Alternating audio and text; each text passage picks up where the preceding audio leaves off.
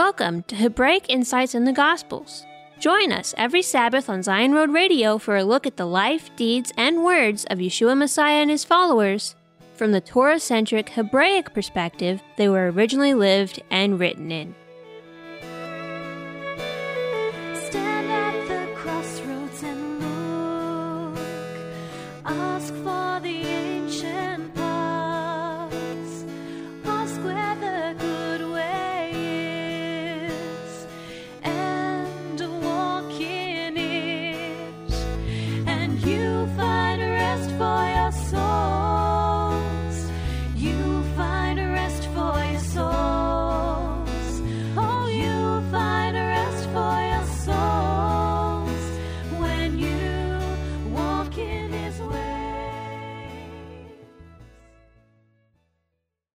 Today's program is on John chapter 4, verse 1 through verse 45.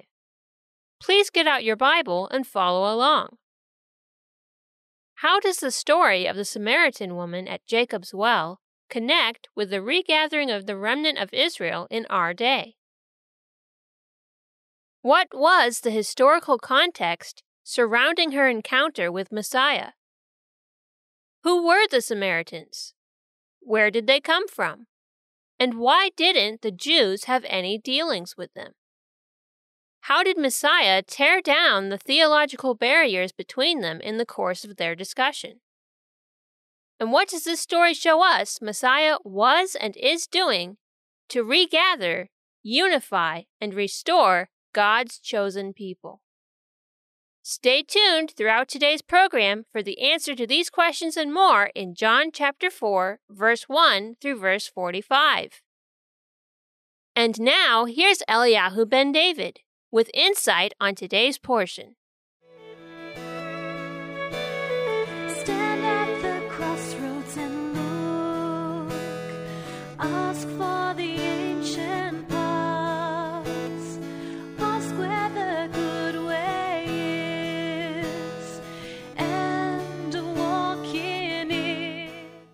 We have a lot about the Samaritan woman. I'm trying to look at this from a little different perspective. You know,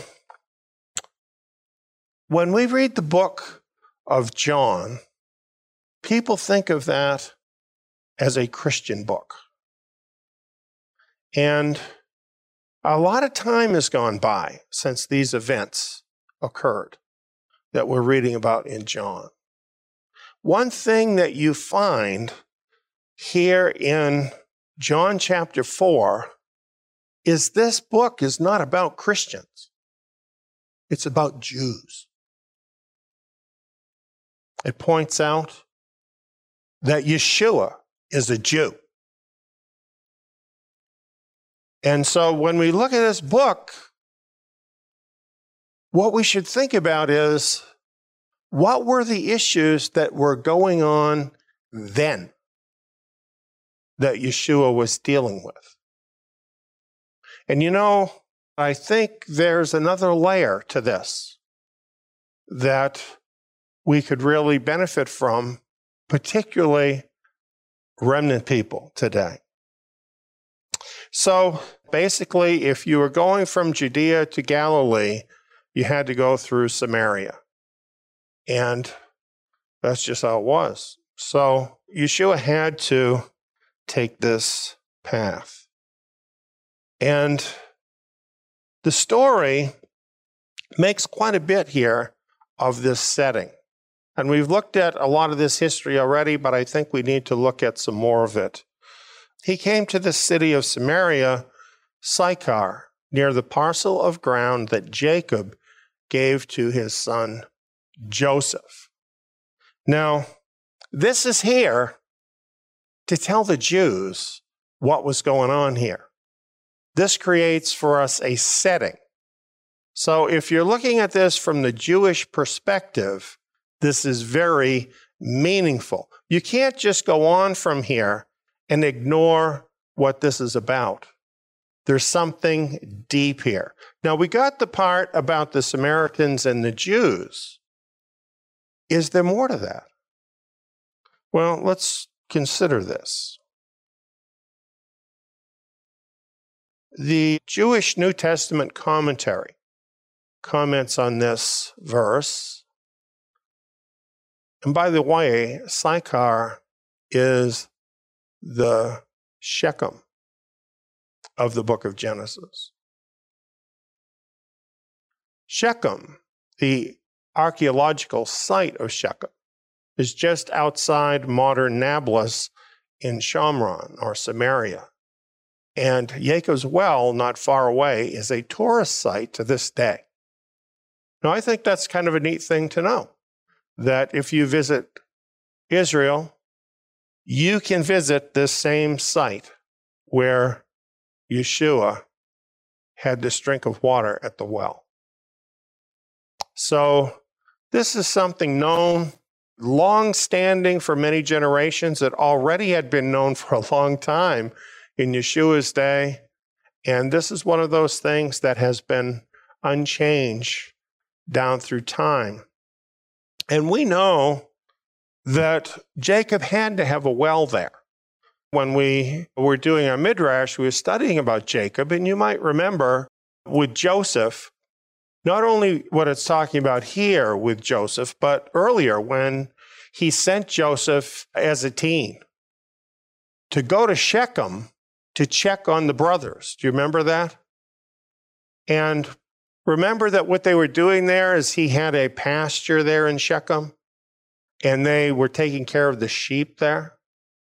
Well, you could not have a multitude of sheep like Jacob had on a parcel of ground that's a distance away from you unless there was a well there. So clearly, Jacob did indeed have a well there in Shechem. Genesis 33 describes the incident it talks about with Joseph. Jacob came in peace to the city of Shechem, which is in the land of Canaan, when he came from Paddan Aram and encamped before the city. He bought the parcel of ground where he had spread his tent at the hand of the children of Hamor, Shechem's father, for 100 pieces of money. So this establishes for us that Jacob owned that parcel of land, that he paid good money for it. He himself selected it and established it there. Now, this helps us to understand why the Samaritans felt so attached to this particular place. You know, if you were them, you might think, and remember, they are descendants of Joseph. So this parcel of land would be very important to them. Later, Joshua 24 32 says, They buried the bones of Joseph, which the children of Israel brought up out of Egypt, in Shechem, in the parcel of ground which Jacob bought of the sons of Hamor, the father of Shechem, for a 100 pieces of money they became the inheritance of the children of Joseph. So, really, when you think of Jerusalem, this is the city of David. This is Judah, right? But now we're talking about the children of Joseph. Different thing. I'm just saying they had a legitimate attachment to this place. It's more about this. Later on, when they came into the land, actually, it was Ephraim and Manasseh that was located in this area of Shechem. And this whole area called Samaria and there's a city of Samaria very nearby that was eventually made a capital city. Now, here's what happened there was a period of time when the tribes of the sons of Jacob or Israel were all one nation together. And at that time, they were all under the kingship of King David and King David's descendants. But what happened with that? Well, the scriptures describe for us a situation in which these northern 10 tribes that came to be known as Samaria, sometimes called Ephraim, and sometimes called the Kingdom of Israel, these northern 10 tribes broke away from Judah. So they no longer considered themselves a part of Judah. They established a whole separate kingdom from Judah. And they had to justify that.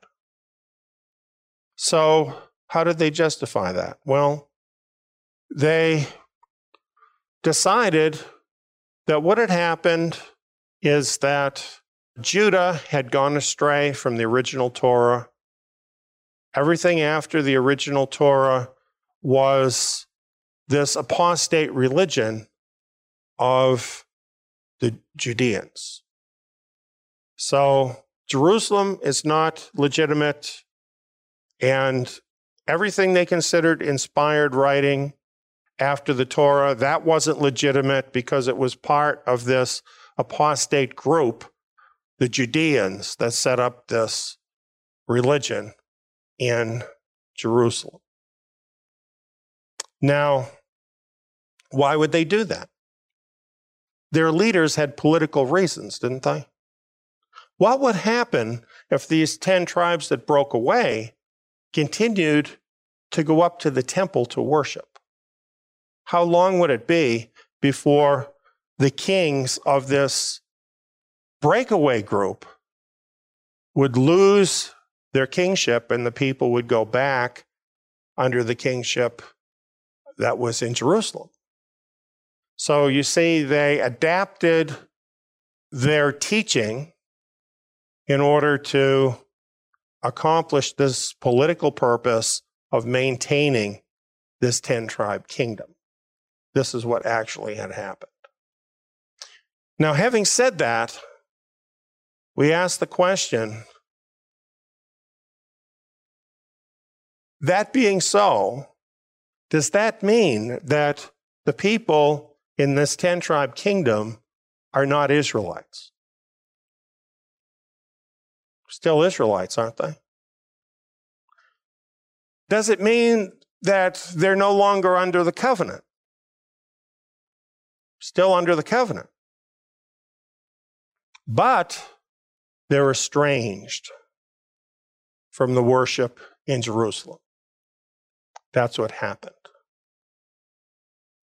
And what happened after a period of time, most of us know, this 10 tribe kingdom became very deeply entrenched in apostasy and even in idolatry.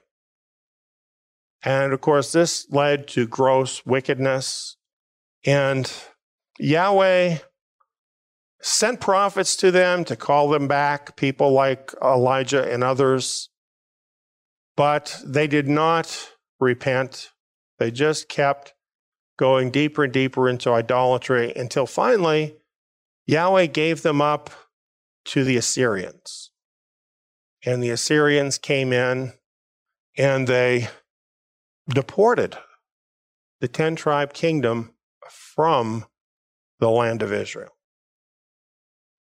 And we know what happened after that, right? After that, those Israelites who were deported ended up being scattered through all the nations of the world, losing their Israelite identity. They still were Israelites, but they didn't even know it anymore after a few generations. Well, when this had happened, there were still some people of that 10 tribe kingdom, really the most lowly people that even the Assyrians didn't care about, that ended up being left in the land, like a scattering of people that, for one reason or another, did not end up as part of the exile.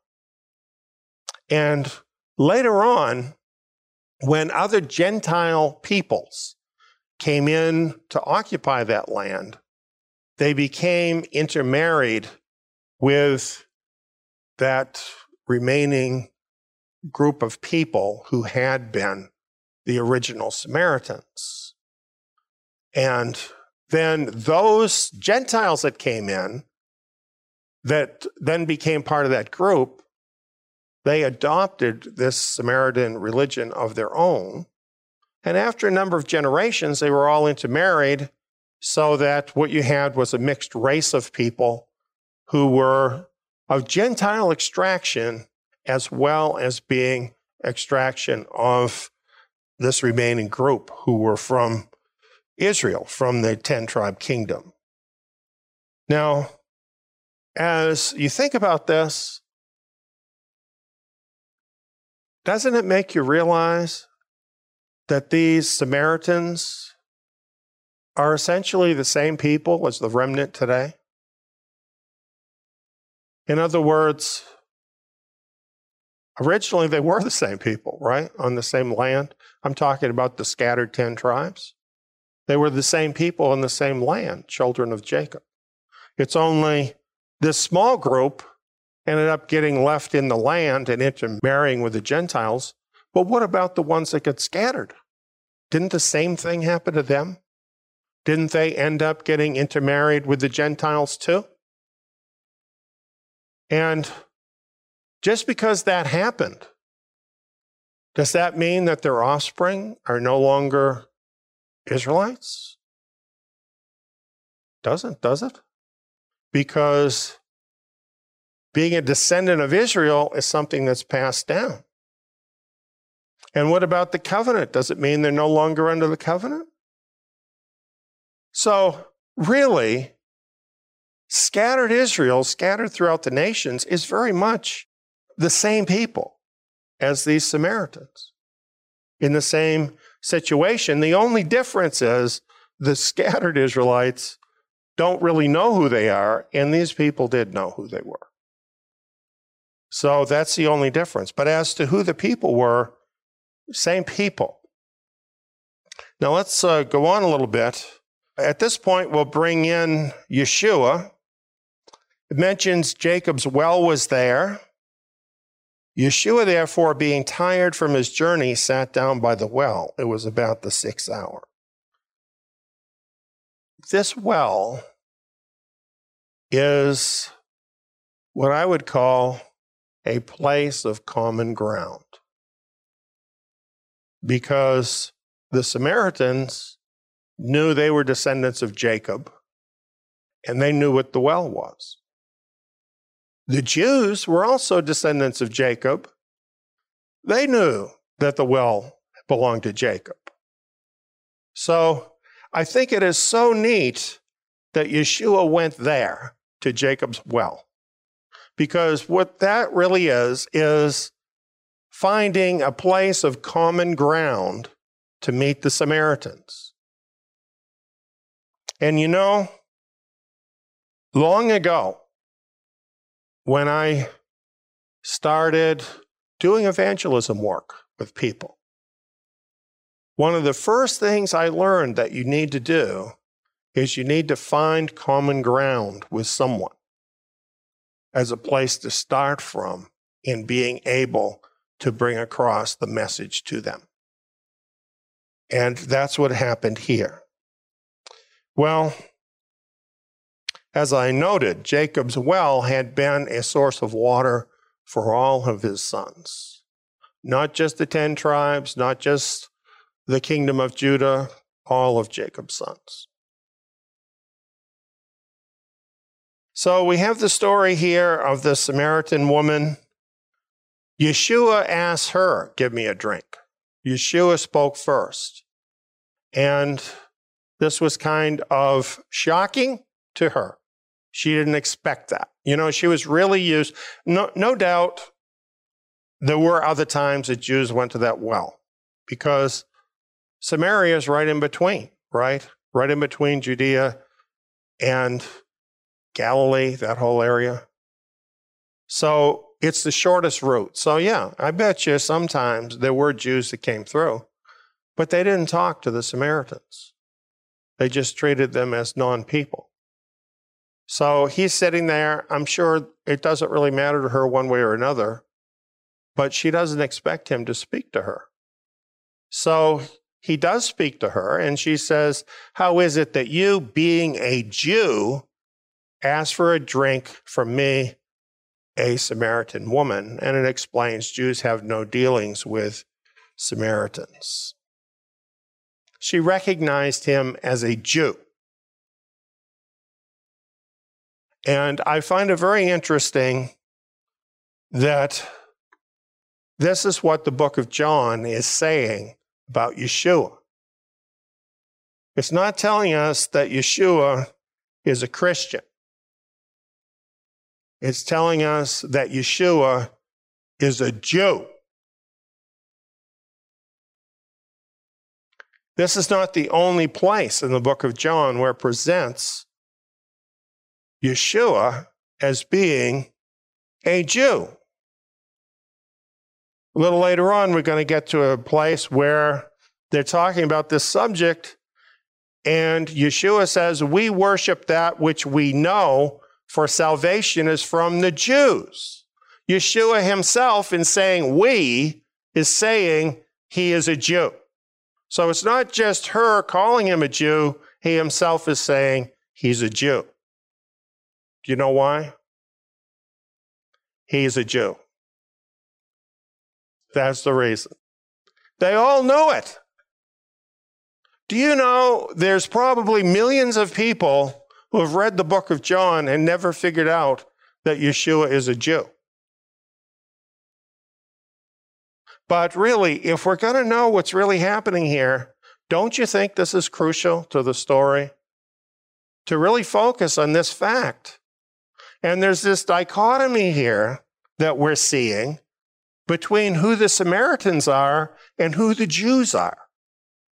That's really important to understanding this whole dynamic. Well, let's go on. Jews have no dealings with Samaritans. Why not? Well, we just want to be reminded of who the Samaritans were, that Jews had good reason to have no dealings with Samaritans.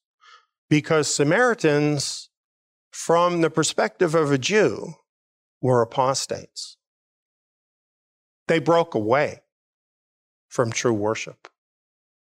You know, the temple was legitimately in Jerusalem. And the sacrifices that were offered up at the temple were necessary. Atonement was necessary.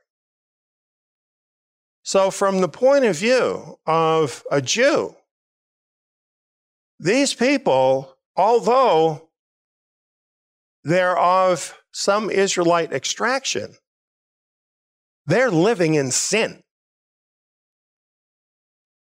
They're not covered by the sacrifices in Jerusalem. They, from the point of view of the Jews, are rebelling against the Torah by what they're doing. So it's not just that the Jews were so pious that, you know, they'd look down at their nose at other people. Sometimes, you know, we kind of get that picture, but that really was not the whole story here, even if it was part of the story. There were real reasons why the Jews felt that way that really are legitimate reasons because the worship that was established in Jerusalem by David was the true worship when established. There's no question but what that's true. Now, from the standpoint of the Samaritans, we've already gone into this. We've seen that they had what to them was a legitimate story, too, right? To them, the Jews were the apostates. They had gone off into this other thing, and they were the ones, these Samaritans were the ones that were staying true to the patriarchs. So here we have it. The Samaritans were there in the land practicing this breakaway religion that had been established by them a thousand years earlier when they broke away from the worship in Jerusalem. And now, a thousand years later, this is still going on. And there's this big religious rift between the two sides. So, as we go on, once again, we compare our own situation. When's the last time you, as a Messianic, have felt really accepted by the Jews? Don't they think of us just the same as they thought of the Samaritans? You know, we have broken away from what they consider the true religion and followed after this Yeshua guy and left true Judaism. That's how they feel about us. So we have a lot in common when we're talking about the Samaritans because we who are the seed of Israel, we're these same people. In fact, as we're going to find out, that's why Yeshua was there. That's the reason he was there. So when she says this and brings up this matter of the prejudice of the Jews against Samaritans, do you notice he doesn't even answer her about that? Instead, he makes his own assertion. If you knew the gift of Elohim and who it is who says to you, Give me a drink, you would have asked him and he would have given you living water. Now, there are different ways of looking at this. Most of the time, when we look at this and we talk about the living water, we think about the Spirit, which certainly is true. But what Yeshua is talking about more directly here is himself, isn't he? Who it is who says to you, Give me a drink. Do you notice he's making it about himself? Is that because he wasn't humble and was full of himself? You know, there are people who interpret it that way. That's not why. There was a very good reason why he made it about himself. And that becomes clearer as we go further along. The woman bites on this, gives a pretty big nibble when he brings up himself. And she says, Sir, you have nothing to draw with, and the well is deep. From where then have you that living water? Are you greater than our father Jacob, who gave us the well and drank of it himself, as did his children and his livestock? She thinks that he's being full of himself, doesn't she? She thinks he is so audacious to suggest that he's greater than Jacob. Isn't this the most audacious thing he possibly could suggest to a Samaritan? Right? It's all about Jacob to the Samaritans. So he goes right at the thing that she would be most reactive to and just nails on that one thing by essentially saying that he's greater than Jacob. So think like her. She's at the well. It's Jacob's well. It's in her land with her people. What does she think? She thinks that well proves that she's part of the right religion. That's what she thinks. She's very secure in who she is. She's very secure in her religion, her religious beliefs. She's very secure as a descendant of Jacob. So she's feeling like she is really on solid ground. So by mentioning Jacob and saying, Hey, Jacob gave us this well, she has totally trumped Yeshua in her own mind. That's what she's thinking.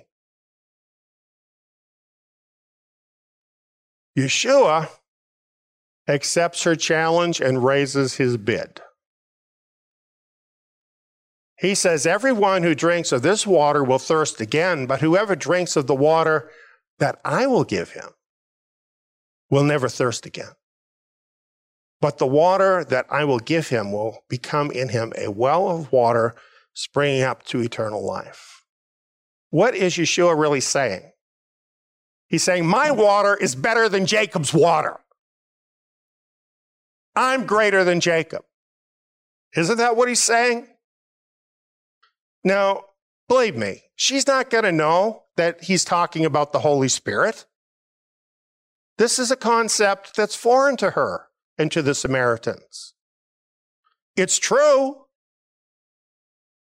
but to her, it's about his claim that he's greater than Jacob. How audacious is that claim in her mind? I'm thinking she's probably even getting a little hot under the collar now because of this guy. So she says, Sir, give me this water so that I don't get thirsty, neither come all the way here to draw. Now, a lot of people, when they read that, they think, okay, she's giving up now because she wants some of this water. No, she isn't. She's mocking him. She's mocking him. That's what she's doing. Like, okay, put up or shut up. Where is this water you're talking about? You don't have any water. That's what she is saying. Right? You know what? I have talked to lots of people like her, people that are very confident in their religion. You don't say one thing to those people, and now all of a sudden they change their mind. She's digging in her heels in what she's saying here. That's what really is happening.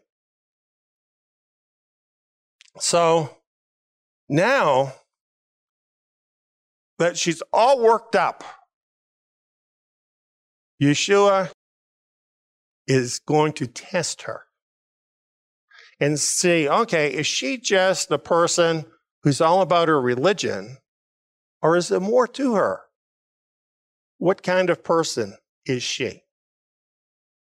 So he asks her, Go call your husband and come here. Now, obviously, he already knows the situation, right? And what is she going to say? Is she going to say, Oh, my husband has the flu? She could, right? She could say, My husband's none of your business. But instead, she said, I have no husband. Right there, Yeshua knew he was talking to a person with an honest heart. And she knew it too. She was being honest with him. No doubt furious, but honest. So, this is when Yeshua proves to her that he's greater than Jacob. That's what he's doing here, telling her, It's well that you said, I have no husband, for you have had five husbands, and he whom you now have is not your husband. This you said truly.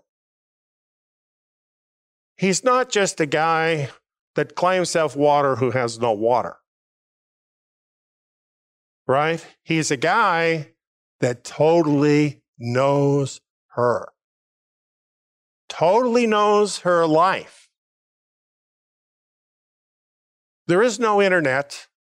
You can't look somebody up on Google 2,000 years ago. There's no way that he could know any of this.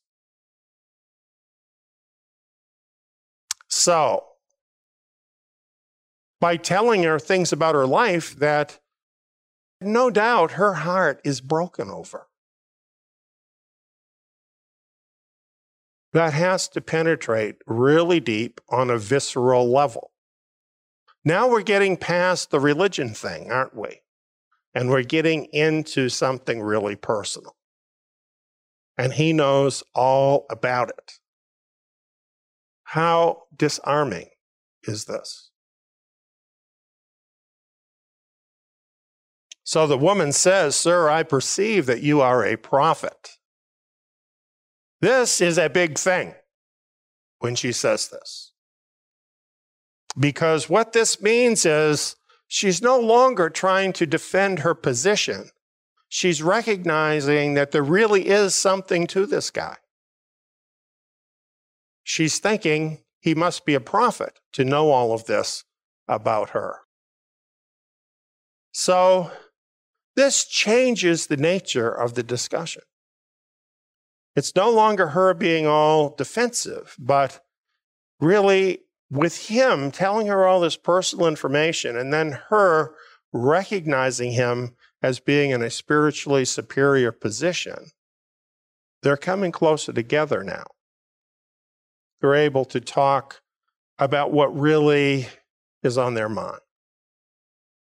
So, right here, this woman is able to talk about the main religious issue that she sees as separating her and him. And now she's asking him very sincerely because she recognizes him as a prophet. And she says, Our fathers worshiped in this mountain, and you say that in Jerusalem is the place where people ought to worship. So, this is the big issue to her in her mind. This is what continues to separate her from him and from every other Jew. And I read this almost like I don't want this to be an issue, but this is an issue. And that, when you see it in that point of view, Yeshua's answer is really kind of amazing. Yeshua said to her, Woman, believe me, the hour comes when neither in this mountain nor in Jerusalem will you worship the Father. So he's saying that her big issue is not really an issue at all. Because someday, neither the Jews or the Samaritans are going to be worshiping in either Jerusalem or in that mountain. So it doesn't matter. The issue is a non issue. He's tearing down the wall that's between him and this Samaritan woman. And what is left between them? Only the fact that they are both children of Jacob. That's what's left between them. And I think that is an incredible thing that he did in tearing away that barrier. So, what he's saying is that something has happened that erases the whole question of where to worship. What could he possibly say to her that would make sense to her in her frame of reference? He says, You worship that which you don't know. We worship that which we know, for salvation is from the Jews. This would be the kind of thing you would think of as confrontational. Like when you read this as a Christian, it seems like a confrontational statement to her, perhaps even rebuking her because she's not a Jew. But that's not why he said this. He said it because she already knows that salvation is from the Jews. She knows it because she believes the Torah. Genesis 49:10, the scepter shall not depart from Judah, nor a lawgiver from between his feet until Shiloh come, and unto him shall the gathering of the people be. That's salvation coming from Judah, and it's in the Torah. And I'm telling you, those people knew well the blessing of Jacob on his sons. Jacob was a big deal to those folks. They knew about the blessing on the tribes. And if there's one person that you could find in the Torah greater than Jacob, would it not be this coming one?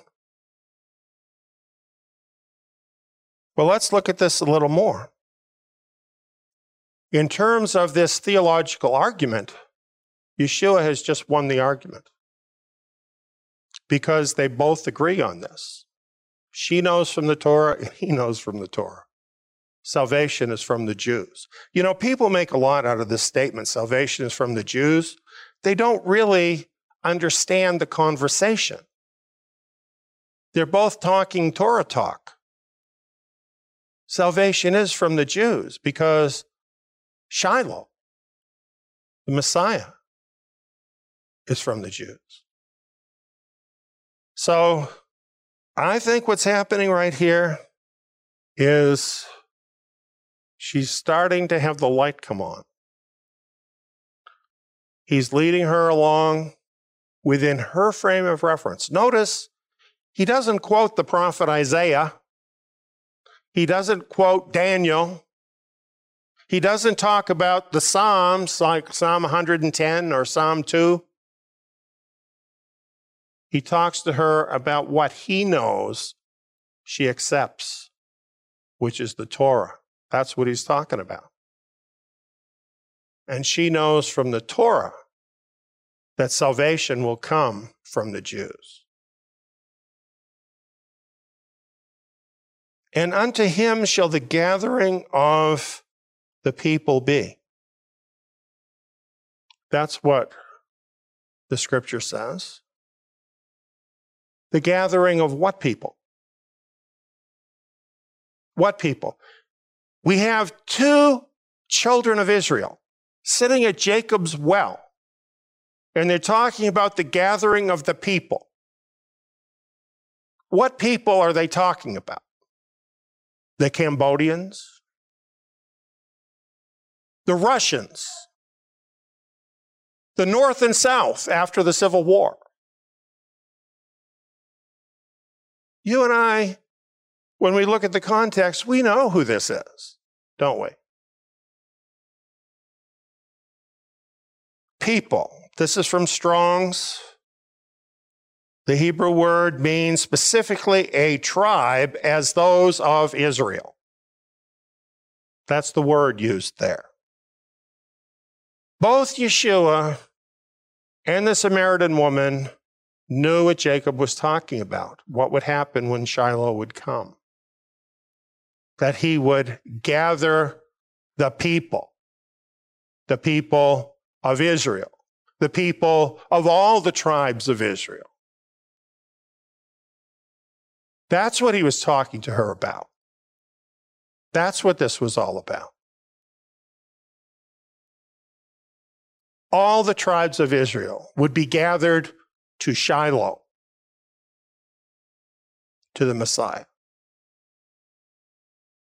Now, by the way, a lot of times when people read this, they think, well, she knew about the Messiah because everybody back then knew the Messiah was coming.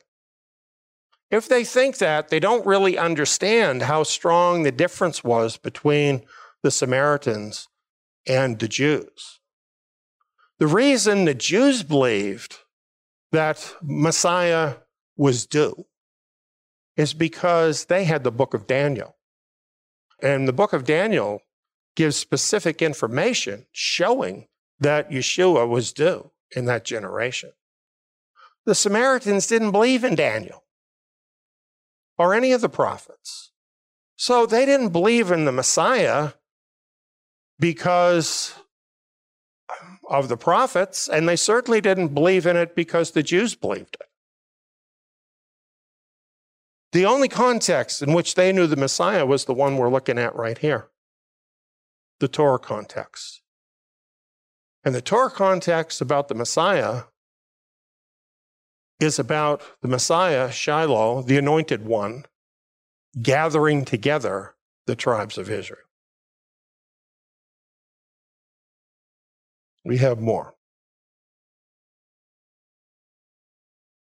Then he says, But the hour comes and now is when the true worshipers will worship the Father in spirit and truth, for the Father seeks such to be his worshipers.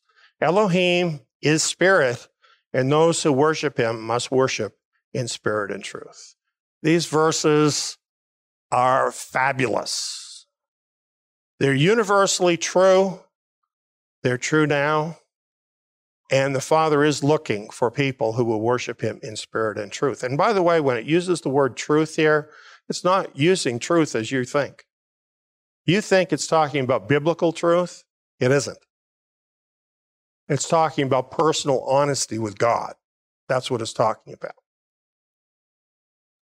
It means the true worshipers meet God right here in their spirit, and they're honest with Him, and He's honest with them. That's what makes them true worshipers. The temple is here. That's what Yeshua is saying. That's why it doesn't matter whether you think it's Gerizim and we think it's Jerusalem, because the temple is right here. This is where you meet God. And he says, the hour comes and now is. He's telling her the reunification of Israel on the basis of spirit and truth has come. Who could say that to her? It's only one person that could say it Shiloh, the Messiah, informing her of the news. The reunification of the tribes had come. So, what does she say? I know that Messiah comes. See, she knows what he's talking about, doesn't she? I know that Messiah comes, he who is called anointed one. Now, the reason it interjects that, he who is called anointed one, is because the Samaritans didn't say Messiah like we say Messiah. They knew him as the anointed one. Okay, so it's interpreting the language for us here. That's what it's doing. When he has come, he will declare to us all things. So essentially, she is agreeing with Yeshua, except she's not yet willing to say that he is the Messiah. So Yeshua just says to her, I am he, the one who speaks to you. Did she have reason to believe him at that point? See, theologically, everything he says is right on according to how she was taught. He proved to her that he had supernatural backing from the Father by telling her things about her life that were meaningful to her that nobody else would know. And so by him saying, I am he, he's saying, reunification of the tribes has come. Come in me, Messiah. That's what he's saying.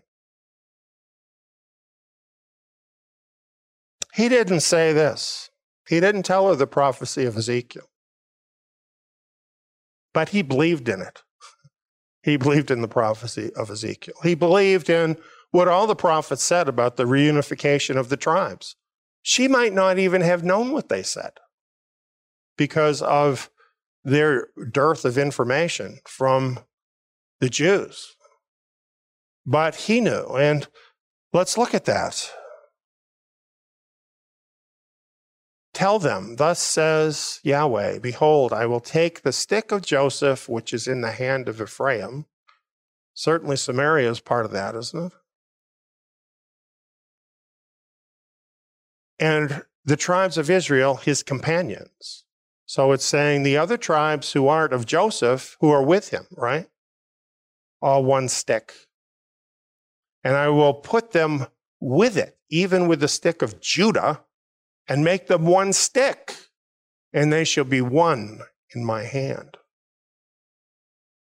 And further on, he says, Behold, I will take the children of Israel from among the nations where they are gone, and will gather them. Isn't that just what the Torah says that Shiloh would do? Gather them? I will make them one nation in the land on the mountains of Israel, and one king shall be king to them all. You see, Yeshua was thinking about the remnant. Do you see that? That's what he was doing. He was thinking about the remnant. And not only that, he was the first one to reach out to regather the remnant. We think of this as a last day's work, and it's completed in the last days, but let us never forget it's Yeshua that started this work. He broke through that barrier, that religious barrier, to reach out to these remnant people of this, these other tribes. That's what actually happened. That's where it all started. And it's right here in John chapter 4. The Gospels affirm that what I'm talking about is true. Remember in the book of Luke, right in the very first chapter, we have the angel coming to Mary and announcing Yeshua's birth and saying he will reign over the house of Jacob forever. There will be no end to his kingdom. Doesn't say over the house of Judah. Says over the house of Jacob. And Jacob includes all the tribes, right? In John chapter 10, now we haven't gotten to this yet, we will. Yeshua says, I have other sheep which are not of this fold. I must bring them also, and they will hear my voice. They will become one flock with one shepherd. Who is he talking about? Christians teach that he's talking about Gentiles generally as the other flock. But does that fit the picture of what Yeshua was doing right then and of the people he was talking to right then? I'm not saying it isn't true. You know, people can be grafted into Israel, they can be saved through Messiah, regardless of what their heritage might be. But I'm just saying that's not what the verse is about. The verse is about the regathering of the tribes of Israel. You know, you had the one flock that he was from, from Judah, the Jews. But then you have the other flock, which is the estranged people of the other tribes. And in John 11, we have the high priest himself being inspired by prophecy, saying that Yeshua would die for the nation and not for the nation only, but that he might also gather together into one the children of Elohim who are scattered abroad. Now, again, this is not talking about Gentiles generally. It even is using the term gather as the prophets did, as the Torah does, talking about the gathering of the tribes of Israel. This is a theme that you find in the book of John, in the other gospels too. They're very much involved with the gathering of the remnant from all the tribes. And I think it's important to realize that started with Yeshua Messiah, and he himself was doing that work. So it goes on and it says the woman left her water pot and went away into the city. Isn't this amazing? She is so taken by what Yeshua has to say that she even forgets her water pot and just goes into the city because she's so gripped with the need to tell people what has happened. She says to them, Come see a man who told me everything that I did. Can this be the Messiah? She could be exaggerating, but you know, I don't think so. I'm thinking the conversation might have been a little bit bigger than what we read. That perhaps he told her a lot more about who she was and about her life. And maybe that's why she's saying this. And we see what happens. Many believed because of her word, went to see him, and many more believed because of his word. When earlier, before these verses, he's talking to his disciples about his food is doing his Father's will. What is he really thinking about when he says the harvest, the fields are ripe? He's talking about the gathering of the 10 tribe kingdom and the people, the scattered remnant. And the amazing thing is, it was happening right there. All of these believers that came and put their faith in him. And as we go on in the book of Acts, when we get to the book of Acts, we're going to find the Samaritan believers there in the book of Acts right together with the Jewish believers, gathered together under the one Messiah. The gathering of Israel started 2,000 years ago, and it's time for it to be finished now in these last days. You find rest for your souls. You find rest for your souls. Oh, you find rest for your souls when you walk in His way. You have been listening to Hebraic Insights in the Gospels. The scripture verses referenced in today's program are John chapter 4 verse 1 through verse 45, Genesis chapter 33 verse 18 through verse 19, Joshua chapter 24 verse 32, Genesis chapter 49 verse 10, Ezekiel chapter 37, verse 16 through verse 22, Luke chapter 1, verse 33, John chapter 10, verse 16, Romans chapter 11, and John chapter 11, verse 51 through verse 52. Further teachings and study materials on the Torah as understood from the non legalistic, non dogmatic, Holy Spirit led perspective that God intended. More on the history of Israel and God's people.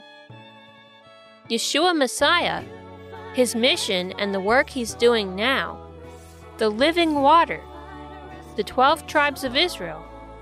The remnant of Israel. Worshipping in spirit and in truth. Bible prophecy and the regathering of the remnant of Israel in this final generation, along with many other related topics, can be found at our membership site, Tsiyon Tabernacle. Sign up is free. Just go to tsiyon.net. That's T S I Y O N dot N E T. New programs on the Gospels will be airing every Sabbath on Tsiyon Road Radio. Tune in next Shabbat to learn more from Hebraic insights in the Gospels. Shabbat Shalom!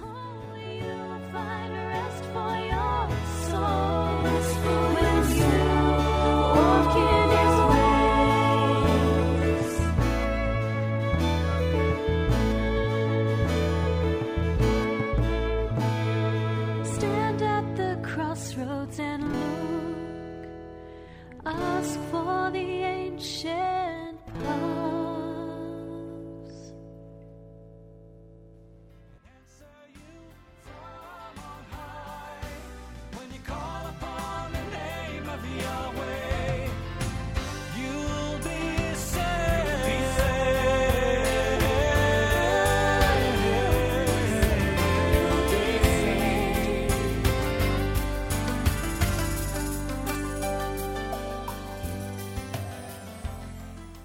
You've heard that the book of Revelation foretells apocalyptic events at the end of the world.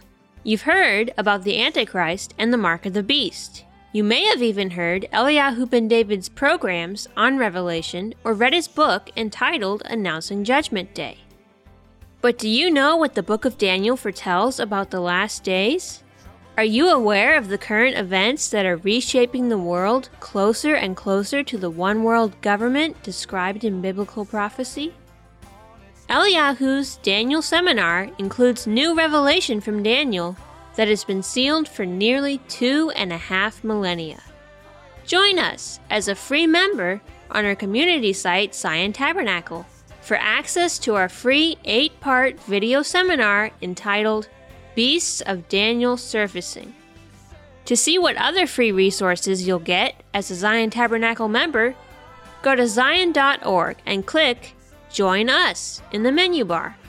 That's T S I Y O N dot O R G. Then click Join Us.